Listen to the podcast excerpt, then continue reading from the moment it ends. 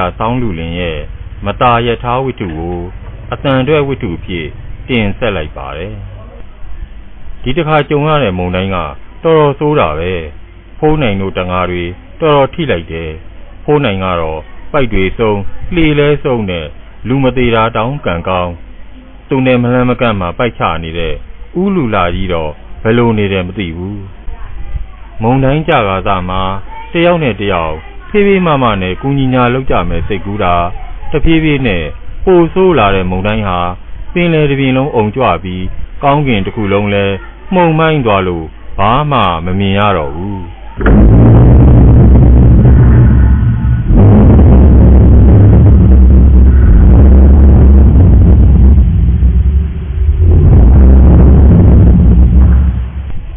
ဖိုးနိုင်လဲကို့အသက်ဘေးကိုကာကွယ်ရင်းနဲ့ မုံတိုင်းထန်ထန်ကြားမှာပင်လယ်ရဲ့လက်ပစ်ကူးခဲ့ရတယ်။ရရတစ်တုံးတုံးကိုတွေ့ဖက်ပြီးဘာမှမမြင်ရတဲ့ပင်လယ်ထဲမှာမျောပါခဲ့ရတယ်။ကြာတော့လှိုင်းအပုတ်ကျန်းလိုက်တာမှတွေ့ထားတဲ့တစ်တုံးနဲ့ကိုနဲ့ကွဲကွာသွားပါတော့တယ်။ဒီတော့လေကန်းဆက်ဗမာရှိမှန်းမမှန်းဆနိုင်မဲနဲ့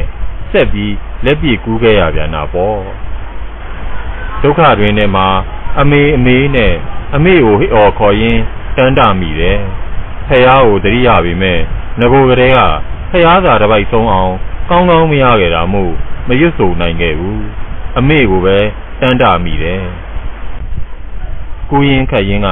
လက်ပန်းကျပါဇက်ထဲစားငံရည်တွေဝင်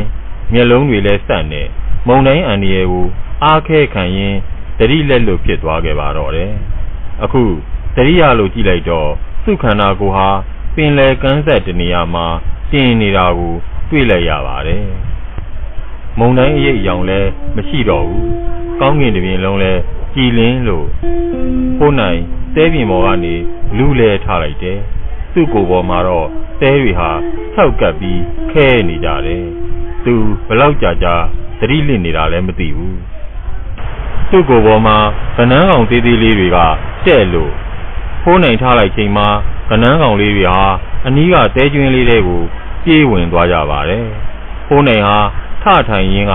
ပတ်ဝန်းကျင်ကိုအကဲခတ်လိုက်တယ်။ဖိုးနိုင်စိတ်ကံကောင်းတာပဲ။သူရောက်နေတဲ့ပင်လယ်ကမ်းစာဟာသူနဲ့မစိမ့်တဲ့နေရာဖြစ်နေတယ်။သူတို့ရွာနဲ့မဝေးတဲ့ကမ်းနီရွာနဲ့မလန်းမကန်းကတဲပြင်ကမ်းဆက်ပေါ်မှာရောက်နေတာပါ။ဖိုးနိုင်ဟာပင်လယ်ထဲငါးဖမ်းထွက်တိုင်း ဒီနေရာကနေဖြတ်သွားနေကြမှုကန်းနီရွာရဲ့ရှုခင်းကိုမှတ်မိနေတယ်။ဒီကနေတခေါ်လောက်လျှောက်လိုက်ရင်ကန်းနီရွာကိုရောက်ပြီ။ကန်းနီနဲ့ဖိုးနိုင်တို့ရွာရေပြာဆန်းကလမ်းတာပါတယ်။မြေလမ်းပြန့်ပြန့်ပြူးပြူးရှိတယ်။သုံးမိုင်လောက်ပဲဝေးတယ်။ဖိုးနိုင်ဟာမုံတိုင်းထဲမှာမသေးမပြောက်ပဲကို့ရွာနဲ့မလှမ်းမကန့်ကိုပြန်ရောက်လာလို့ဝမ်းသာနေတယ်။သူ့ကိုယ်သူငုံကြည့်လိုက်တော့ သူ့ကိုယ်ပေါ်မှာဒူးစိလောက်ရှိတဲ့သရီးကွာတာပေါင်းမီရဲ့တီရှက်လက်ပြရဲ့ဟာဒီတိုင်းရှိနေတော့မယ်ခက်ကြက်ကြက်ဝေစားတွေမှုကျွတ်ထွက်မသွားတာပါဖိုးနိုင်ကသမင်ကြားထဲဝင်နေတဲ့သဲတွေကိုလက်နဲ့တက်ချခေါင်းရမ်းခါချလုပ်လိုက်ပြီးကန်းနီရွာဘက်ကိုလမ်းလျှောက်လာခဲ့ပါတယ်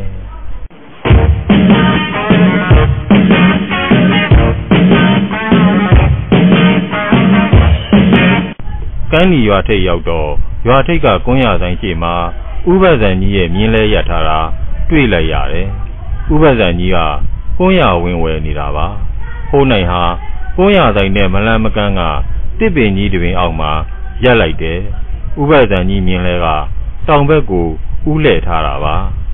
။ဒါဆိုရင်သိကြပြီ။ဥပဇံကြီးဖိုးနိုင်တို့ရွာရေပြာဆန်းကိုသွားမလို့ပဲ။တောင်ဘက်မှာက ဖိုးနိုင်တို့ရေပြာဆန်းရွာတရွာပဲရှိတာလေ။ဥပဇံကြီးမြင်းလဲပေါ်မှာတော့လူသေးခေါင်းတစ်ခုတင်ထားလို့ပါမြင်းလဲကအမိုးမပါဘူးလူသေးထဲတဲ့ခေါင်းကြီးကမြင်းလဲပေါ်မှာထင်းထင်းကြီးပေါ်လို့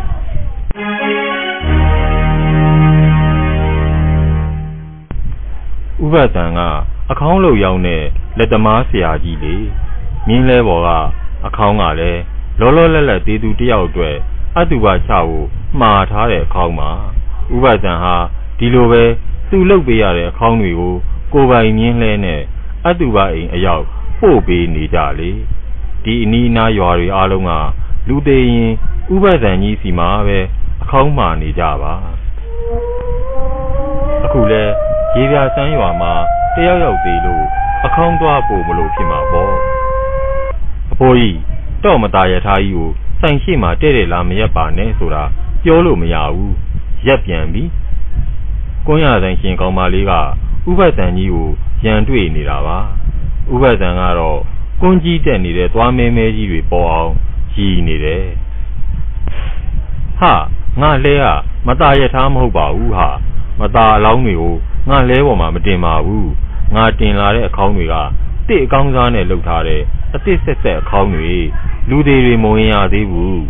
။အိုးဘာပဲဖြစ်ဖြစ်မตาပစ္စည်းဆိုစက်တည်တုံးတာပဲရော့ရော့မြန်မြန်မောင်းထွက်သွားပါတော့။နောက်လာရင်တော့မตาရထားကြီးကိုကျမဆိုင်နဲ့ခက်လန်းလန်းမှရက်နော်ဒါပဲ။ကောင်မလေးကဥပဇံအတွက်ကွန်းဘူးကိုလှမ်းပေးရင်ကပြောလိုက်တယ်။ဥပဇံကစီးကရက်ထဲတဲ့တန်ဘူးအဝိုင်းလေးကိုစောင့်ထားပြီးကွန်းရဝယ်ရင်အဲ့ဒီအထဲကို ယာပြီးထည့်ခိုင်းပါတယ်။စားတော့လေဘူးလေးကိုဖွင့်ဖွင့်ပြီးတရားပြီးတရားစားတတ်တာပါ။ဥပဇံကကွန်းရတဲ့ကောင်မလေးပြောတာကို စိတ်မဆိုးပဲတဟားဟားရည်ရင်ကအကောင်းတင်ထားတဲ့သူ့မြင်းလဲပေါ်ကိုတက်လိုက်တယ်။ဥပဇံကြီးကပျော်တတ်တဲ့လူကြီးပါ။အစကတော့ဟိုးနိုင်ဟာဥပဇံကြီးစီမှာခွင့်တောင်းပြီးရွာကိုလိုက်မလို့ပဲကွန်းရတဲ့ကောင်မလေးရန်တွေ့တာကို စိတ်မဆိုးပဲရီမောနေတာတွေ့လိုက်တော့ပျော်တတ်တဲ့ဥပဇံကြီးကိုစကျင်နောက်ကျင်စိတ်ပေါက်လာတယ်သူရက်နေတဲ့တစ်ပင်ကြီးဘက်ကိုဥပဇံမြင်လဲလဲမောင်းထွက်လာရောဟိုးနိုင်ဟာတစ်ပင်တစ်ဖက်ကိုကွယ်ပြီးရက်နေလိုက်တယ်မြင်းလဲတစ်ပင်ကိုကြောသွားမှနောက်ကပြေးလိုက်ပြီးမြင်းလဲနောက်မီးကနေလဲပေါ်ကိုခုန်တက်လိုက်တယ်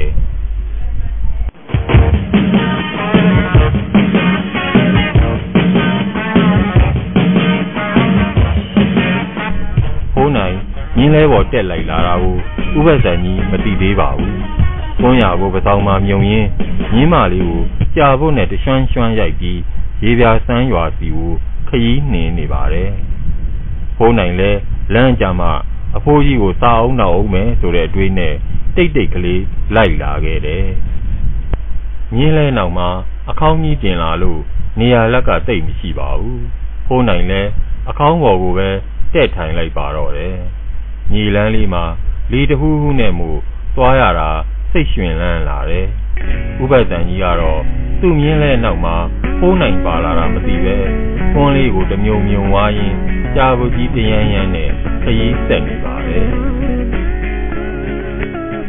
တစ်ချက်တစ်ချက်လဲလဲပြင်ကိုခေါင်းပြူပြီးခွန်းတွေထွေးပါသေးတယ်။ဖိုးနိုင်ဟာစီတွင်းကလွတ်လာပြီနဲ့လွတ်လွတ်လပ်လပ်တော့မပြောနိုင်ရှာဘူး။ သူ့မှာလေမရှိတော့ဘူး။ပိုက်မရှိတော့ဘူး။ပင်လေပြင်ကိုငါးဖမ်းထွက်ဖို့လေနဲ့ပိုက်ရှာရအောင်မယ်။တငါးစေတယောက်အတွက်လေနဲ့ပိုက်ဟာမရှိမဖြစ်အလိုအဆုံးပစ္စည်းတွေမဟုတ်လား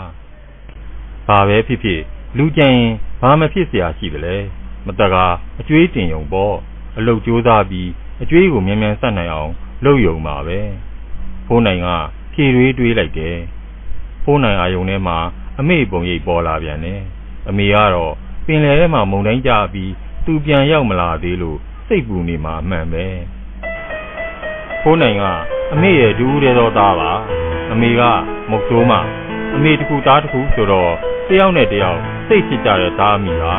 မုံနှင်းကြားမှာမသေးပဲသူပြန်ရောက်လာတာတွေ့ရင် အမေဘယ်လောက်များဝမ်းသာလိုက်မလဲဖိုးနိုင်ကတွေ့ရင်အိမ်အမြန်ပြန်ရောက်ခြင်းစိတ်တွေပေါက်လာတယ်ရှေ့ကိုမျောကြည့်လိုက်တော့ သူတို့ရွာလေးနဲ့နီးလာပြီဥပဒံကြီးကပါဇက်ထဲကကွန်းသွေးတွေကိုလှဲအပြင်ဘက်ရောက်အောင်ထွေးထုတ်လိုက်တယ်။နောက်တရာထပ်ဝါဖို့သူ့ကွန်းဘူးလေးကိုဖွင့်တယ်။ဥပဒံကြီးကိုနောက်ဖို့အချိန်တန်ပြီလို့ဖိုးနိုင်ကတွေးလိုက်တယ်။ရွာလဲရောက်ခါနီးပြီလေ။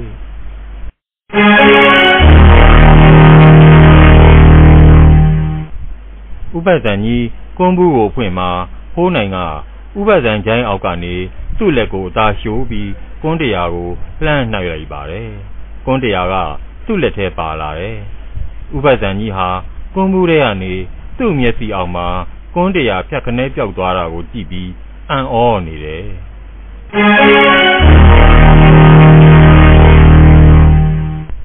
။ဥပဒံကြီးဟာကွန်းတရာပါသက်ထဲထဲ့ဝါရင်ကရေရွတ်လိုက်တယ်တဲနေခင်းကြောင်တောင်ကြီးတောင်းကျမ်းနေလိုက်တာဘယ်ကအကောင်ပါလဲ အဲ့ဒီလိုပြောပြီးဥပဒံကြီးကကိုင်းကွာတောင်းကျမ်းအောင်ဟဲ့နာနာဘာဝကောင်သူကင်ထားတဲ့ကြာဖို့နဲ့နောက်ဘက်ကိုလှမ်းရိုက်လိုက်ပါတယ်ဥပဒံကြီးကလူနောက်ကိုလည်းမကြည့်ပဲကြာဖို့ကိုပဲနောက်ပြန်ရမ်းထည့်လိုက်တာပါရုတ်တရက်ဆိုတော့ဖိုးနိုင်ရှောင်ချိန်မရလိုက်ဘူးဥပဒံရမ်းလိုက်တဲ့ကြာဖို့ဟာဖိုးနိုင်ကိုဘောတဲ့တဲ့ကြလာတယ်ဒါပေမဲ့ဒါပေမဲ့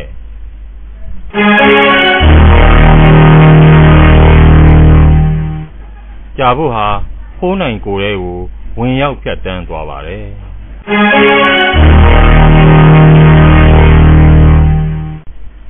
ကြာဖို့ဟာဖိုးနိုင်ကိုယ်လေးကိုဒိုးယူပေါက်ဖြတ်တန်းသွားပြီးနောက်မှာဖိုးနိုင်ရဲ့ကိုဟာကြာဖို့ဖြတ်သွားတဲ့အရာအတိုင်းနှစ်ချမ်းကွဲထွက်သွားပါတယ်ဖိုးနိုင်ဟာနှစ်ချမ်းကွဲသွားတဲ့သူ့ကိုယ်သူငုံကြည့်ရင် အံ့အားသင့်နေတယ်သူ့ခန္ဓာကိုယ်ဟာနှစ်ချမ်းကွဲရဲ့ကြီးနဲ့လေထဲမှာဟစီဟစီဖြစ်နေသေးတယ်ကြည့်နေရင်မှပဲနှစ်ချမ်းကွဲနေတဲ့ခန္ဓာကိုယ်ဟာတဖြည်းဖြည်းပြန်စီပိတ်ပြီးဆက်သွားပါတော့တယ်ဟင်ဘာလဲဘာလို့အဲ့လိုဖြစ်ရတာလဲငါဘာလို့ဒီလိုဖြစ်ရတာလဲဦးကြီးဦးကြီးဖိုးနိုင်ကသူ့အဖြစ်ကိုမေးကြည့်ဖို့ဥပဒံကိုခေါ်လိုက်တယ်ဥပဒံက ဖိုးနိုင်ခေါ်တဲ့ကို မကြားဘူးဖိုးနိုင်ကစိတ်မရှိတော့ပဲဥပဒံပကုံးကိုလှမ်းပုတ်ပြီးခေါ်လိုက်ပြန်တယ်ဥကြီးပကုံးကိုပုတ်လိုက်တဲ့သူ့လက်ဟာဥပဒံပကုံးကိုမထိပဲသူ့လက်ကဥပဒံကိုယ်ထဲကိုကျွံဝင်သွားပါတယ်ဟင်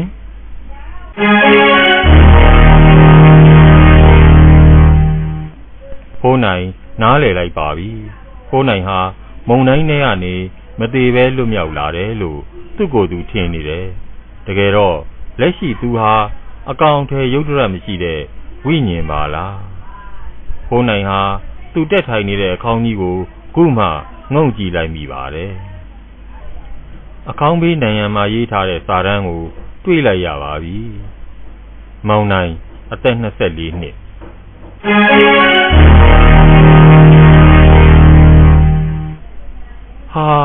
ငါတည်သွားပြီငါတည်သွားပါပြီလား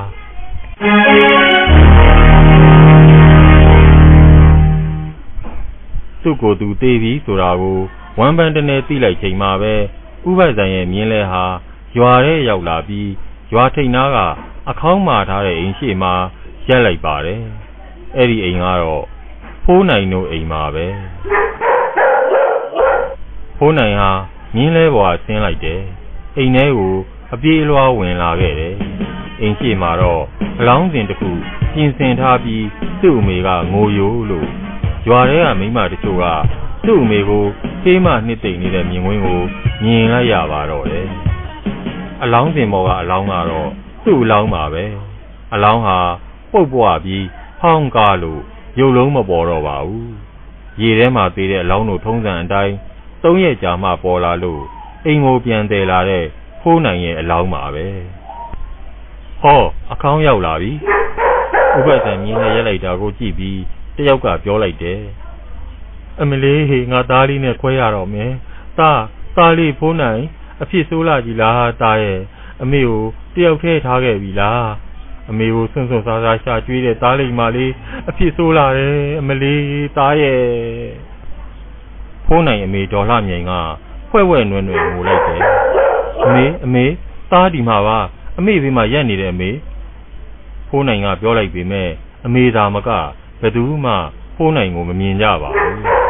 ကဲကဲအလောင်းကိုအခေါင်းထဲထည့်ကြအလောင်းကမြင်မကောင်းတော့ဘူးတရဏဂုံလဲတင်ပြီးနေပြီအခေါင်းထဲထည့်ပြီးတခါတည်းတန်ရိုက်ပြီးပိတ်လိုက်ကြရွာလူကြီးတယောက်ကစော်ဩလိုက်ကြပါကျမသားလေးကျမသားလေးကိုဝအောင်ကြည့်ပြရစီအောင်အမေအမေကျွန်တော်အမေပြီးမှလေ လှမြိုင်ကိုဝိုင်းချိန်ထားကြစမ်းကြွာသားတချို့ဖိုးနိုင်လောင်းကိုဝိုင်းမှပြီးအခေါင်းထဲကိုတွင်းလိုက်ပါတယ်အလောင်းကပုတ်ပွားနေလို့အခေါင်းနဲ့ကြက်ပြီးဝင်အောင်မနှဲဖိထည့်လိုက်ရတယ်အခေါင်းထဲကိုအလောင်းရောက်သွားတာနဲ့ဖိုးနိုင်အမြင်တွေဟာဝေဝါးသွားပါတယ်ကြားနေရတဲ့အတန်တွေလည်းတိုးသွားပါတယ်တန်နဲ့အသေးရိုက်ပြီးပိတ်လိုက်တော့ဟေ့အလောင်းအခေါင်းနဲ့ရောက်သွားတာနဲ့ အဖုံးပြင်များနဲ့ဖုံးလိုက်ကြတယ်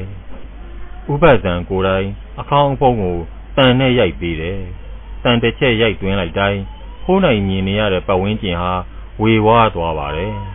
နောက်ဆုံးတန်ကျက်ရိုက်လိုက်ချိန်မှာတော့ဖိုးနိုင်ဟာဘာကိုမှမမြင်ရမကြားရတော့ပဲပိမ့်ပိတ်အောင်နဲ့ဆိုင်နဲ့အမောင်တူကြီးတဲ့ကိုရောက်ရှိသွားပါတော့တယ်